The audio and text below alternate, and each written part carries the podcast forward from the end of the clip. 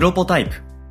この番組は音声編集システムへの100の新機能リリースまでの過程をお届けする開発連動型ポッドキャストになるはずだった番組ですが、なぜか開発は一つも進みません。気がつけば、プロトタイプ開発を得意とするドットの実験レポート的トークに、今日も進捗は順調です。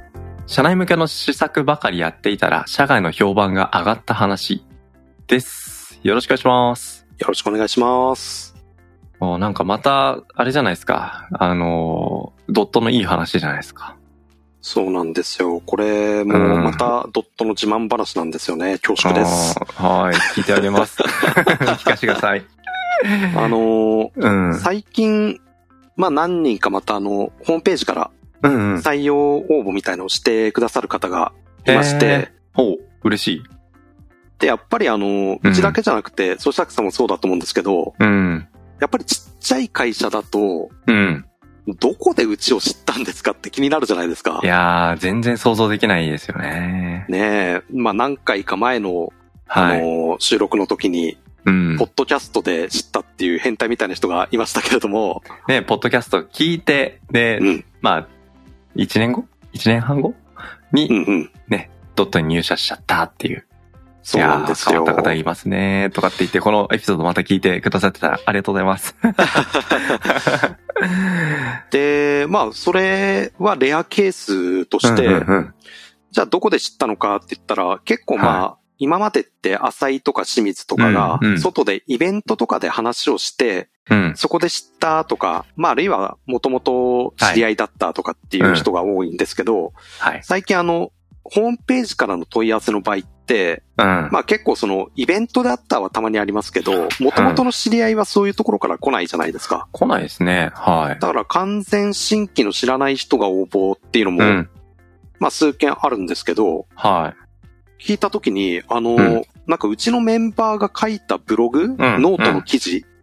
を読んで、あのへー知ったんですっていう人がいて、で僕ちょっとあんまりあの、把握してなかったんですけど、うんうんうん。まあノートとか、あとうん SNS でも、うちのメンバーが会社のことを褒めてくれるというか、会社の話を普通にしている。ははは。で、まあ褒めてることだけじゃなくて、あの、前職との比較みたいのをしていたりで、まあ特にあの、転職してきたメンバーですかね。うんうんうん。転職前はこうだった、こういうところは良かった。で、転職後は、こういうところは良くなった。こういうところはまあうん前職の方が良かったかもしれないみたいな、そういう、まああの、正直ベースの話うんうん。っていうのをしてくれてる人がいるみたいで、うんで、さすがにあの、全員の SNS を常に監視してないんで分かんなかったんですけど、そういうところであの、例えば、うんドットのホームページの URL 貼ってあったりとかっていうのもあったみたいで、うんうん。で、アクセス解析を見てみたら確かに、あ、なんかノートから来てんのこれかっていうのがあったりしたんで、はいはいはいうん。まあなんかそういう経緯の応募してきた人っていうのが、まあうんちらほら出てきているっていうのがまずうん前提の話としてあります。なるほどなまあ、まず、なんかこれが面白いですよね。その、うん。SNS、僕、SNS 使い方下手くそなので、うんうんうん。僕の SNS を見てドット知ったって人って多分いないと思うんですよ。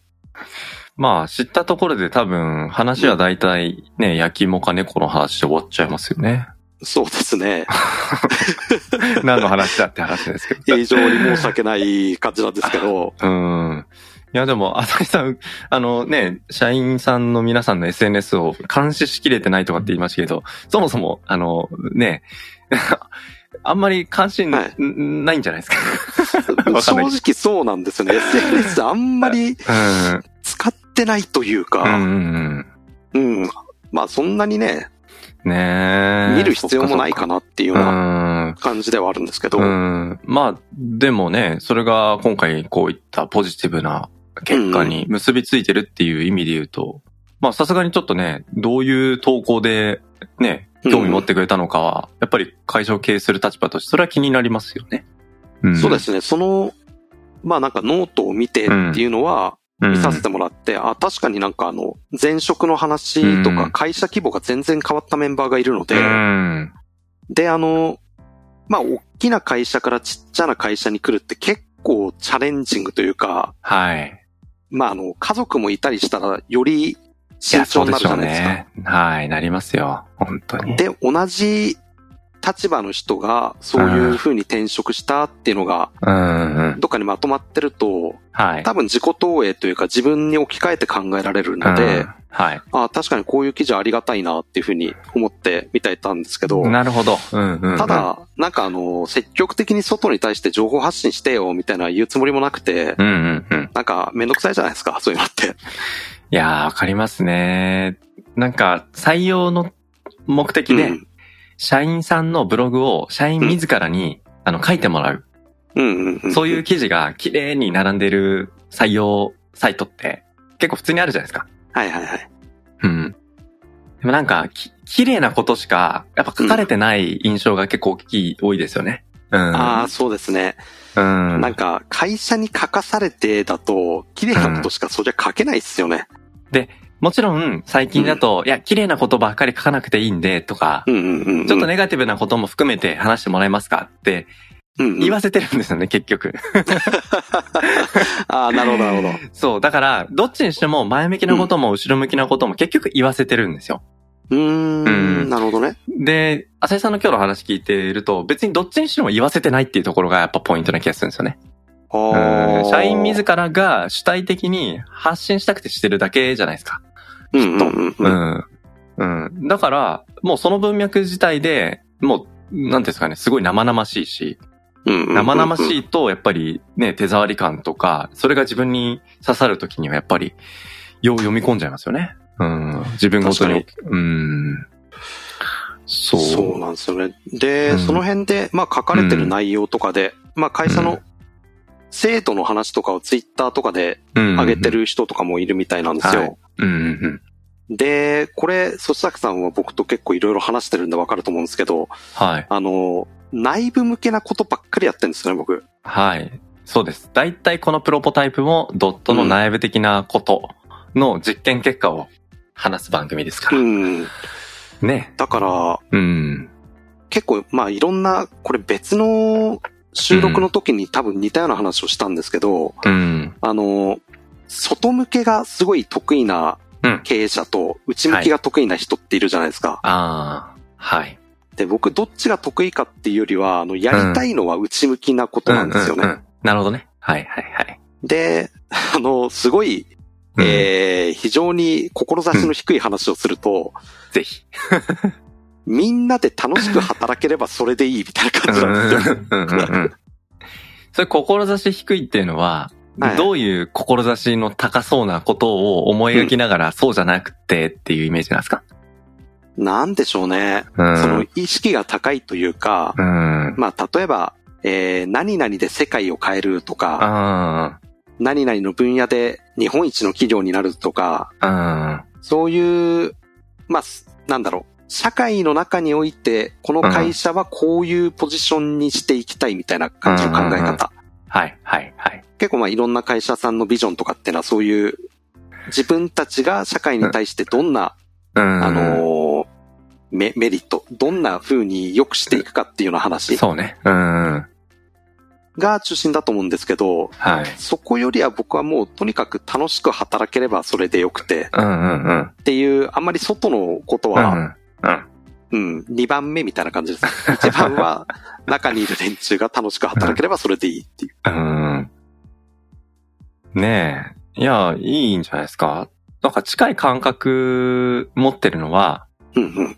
ポッドキャストの編集の仕事僕ら基本として授業やってるんですけど、やっぱね、そのポッドキャストのうんエピソードを編集してるときに、そのエピソード内容そのものが、あ、面白いな、聞いてて楽しいな、あ、聞いてて楽しいっていうことのついでに仕事しちゃってるみたいな。あ、なんか一石二鳥でいいな、みたいな。うん。ああ、なるほど。ラジオ好きな人がラジオ番組の仕事やってるみたいな。とかとか、あとは、うんまあラジオとかあんま興味なかったけど、でも、うんうん。例えば開発とか会社経営のこととか、なんかそういう社内制度のことを聞くのが好きとか、あ、聞いてると意外と面白いなとか、あ、これうちの会社でもなんかやってみたらいいのになとか、うんうーん。そういうエピソードの中にディープダイブしちゃいながら、ついでにし 仕事もしちゃってるっていうような。うんいいっすね、ディープダイブ。そうそうそうそうそう。最近どんな社内制度作りました？最近社内制度、えっと、うん社内制度っていうほど、そのきちっとしたものではないんですけど、例えば、うんと、ママさん。ママさんが、その、まだちょっと保育園に子供を預けづらい中で、まあ仕事をしてくださってる方とかいて、すると、えー一週間に一回僕との定例の時に、ベビーシッターさん呼ぶって言うんですよ。はあ、はあ、はあ。うん。で、ベビーシッターさんのための経費って、あの、費用計上できないんですよ。あ、そうなんですね。うん。あ、これ言っていいのかな？ちょっとなんか怪しい気もしたんですけど。まあでも、なんかそういう方には、僕は、うんまあ、ベビーシッター代として、あの、請求してくださいってことは言わないんですけど、うんあ、のーまあ、2倍仕事した体で、あの、うん請求くださいって言ったりしああ、ます。なるほど、なるほど。うん。そああ、でも助かりますよね、そういうのねう。。そう。で、うんそうすると、僕にとっても返ってくるんですよ。要は、そのほ人、その方と、あのーね、ミーティングする時間はうん、僕も仕事のことに集中できるし、相手の方も仕事に集中できるし、それでいて子供のことは安心して、で、すると、うん。まあ、僕の授業にとってもプラスですよね。やっぱり。ああ、確かに。うん。なんかその辺の、やっぱり感覚似てるなって思うのが、うん。あの、なんて言うんだろうな。あの、うんすごい嫌な言い方をするんですけど、うん。これって、対外向けに PR したいから作った制度だよね、みたいなのたまに見かけません？なんかあの、社会、世間的にこういう制度受けいいだろうね、みたいな感。じの。うんうん。でもなんかあの、僕らぐらいの規模の場合って、対外的に見栄えがいい制度とかっていうよりも、うん。うん。とにかくまず中の人を喜ばせるとか、あの、働きやすくっていう感じになるじゃないですか。で、なります。結果的に今、うんあ、の、この結論から無理やりうん。家庭を思い浮かべるとって話なんですけど、僕らは今自分の会社で働いてる人たちをとても気に入ってる、うん。一緒に働きたいと思ってるじゃないですか。うんうん。まさにまで。その人たちが喜ぶような制度っていうのは、その人たちに似た属性の人も喜ぶ。うんうんうん。、で、その人自身がその制度の話、まあ自分が気に入った制度とか、会社の取り組みとかだったら、まあ雑談的にどっかで話すことはありますよね。その SNS とかブログだけじゃなくて。はい。で、それに共感してくれる人っていうのは、その人に似た感性を持ってるから、すごい。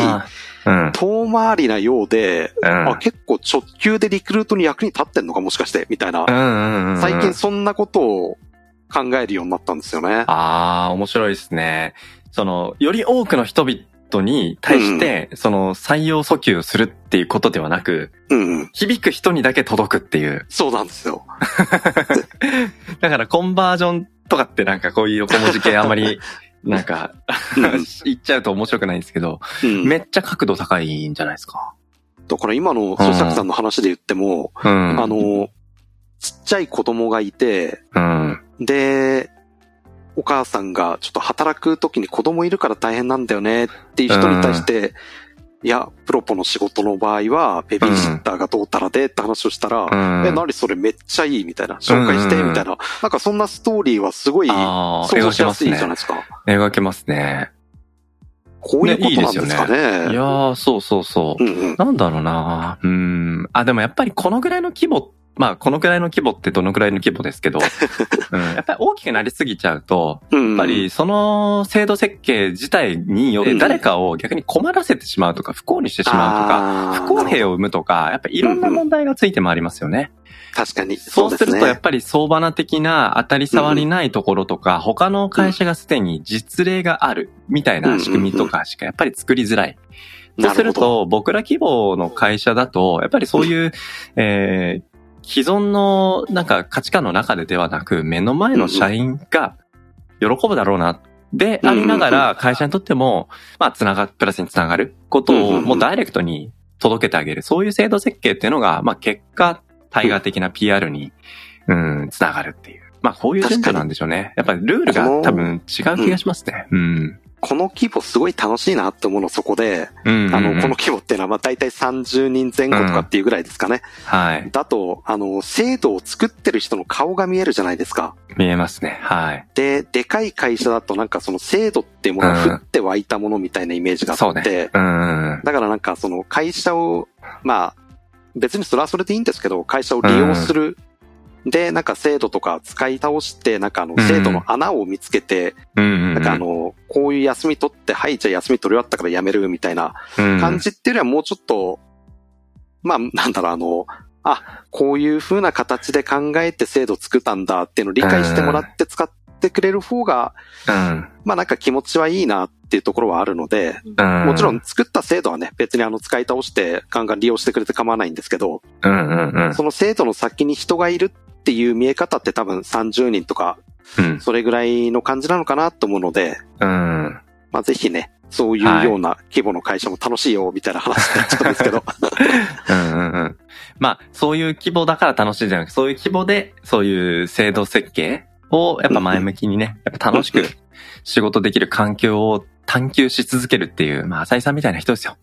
はい。IT 業界だったら A ドットに、で、ポッドキャストとか声をやりたかったら サブマリンにぜひ。